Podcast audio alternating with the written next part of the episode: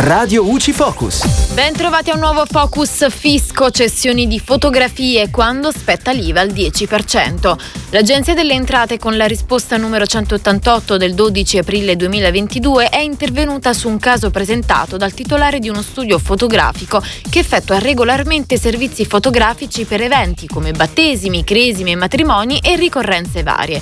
Finora su tali servizi l'istante ha sempre applicato l'IVA con aliquota ordinaria del 22%.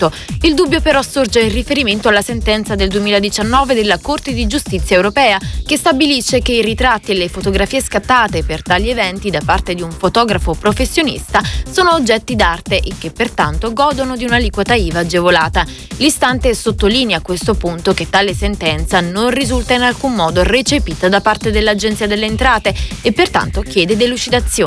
L'Agenzia, tramite la sua risposta, chiarisce che l'applicazione dell'aliquota agevolata IVA al 10% nel caso di fotografie intese come oggetto d'arte è subordinata alla sussistenza delle condizioni di carattere oggettivo indicate dalla norma nazionale, conforme a quella dell'Unione Europea.